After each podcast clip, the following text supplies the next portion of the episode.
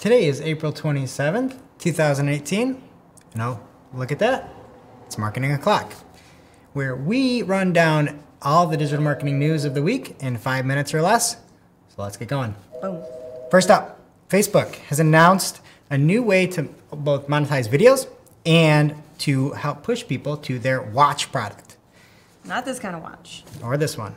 Facebook Watch is basically Facebook trying to take on YouTube and Netflix in a way, where you can have content creators push their own videos and have a repository where you can go look at those videos. And so now you will start seeing in your newsfeed Facebook Watch videos or trailers show up in the newsfeed. So Facebook is trying to push the watch product, and it's actually pretty smart. You know, they've got so many users on Facebook that trying to get people to consume video makes a lot of sense. And you know, at first glimpse, it's competing with YouTube, and maybe even more competing down the road with something like Netflix, and just seeing how, you know, that's really taken off. So. Yeah. Instead of Netflix and chill, it might be uh, Facebook watch and poke.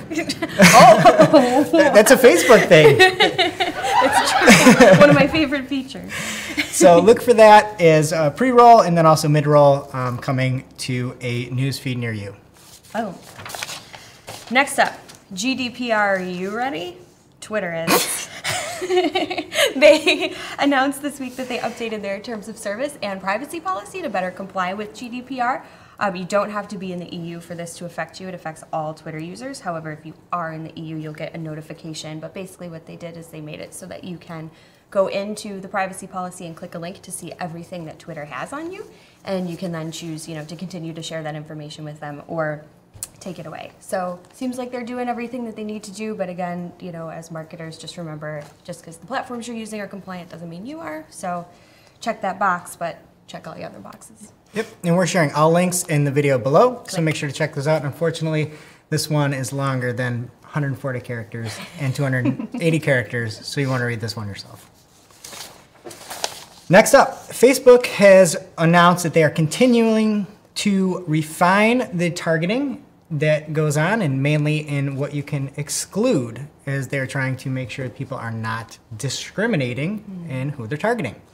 So there's an announcement out there, and you can again look at the, the link there. But what you may see is some of those exclusions in your campaigns coming up as being flagged. And Jess, I think that you've run into this problem a few times and mm-hmm. seeing some campaigns that previously worked now getting some errors. Yep. So you will, if you are using any of these, you will get a notification um, when you're in there. And if you try to set them up, you'll be flagged right in there. It'll remind you, you know, of the policies when you're excluding certain groups. So. It'll be interesting as well to see how this plays out because what Facebook is saying is not to discriminate, and discriminate kind of has two different definitions one being differentiate, and one being uh, more malicious targeting. So we want to make sure that we can still differentiate, but do so in a good way. And again, you'll want to opt in. And mm, some of that's already happened, especially if you're targeting any kind of housing or anything like that. But now it's going to be uh, more so for everybody. Yeah, and just a reminder too, this applies to audiences that you're excluding. They haven't Excluding said all. anything about what you're targeting yet, so we still should be able to do our jobs well if we just rethink how we're doing them. Yep, just inclusion. That's what we're looking Inclusion. for. All right, and now it's time for the lightning round. First up, you can take the first one. Sure. First up, uh, Google confirmed again, I believe it was last week at this point, that they rolled out another broad core search algorithm.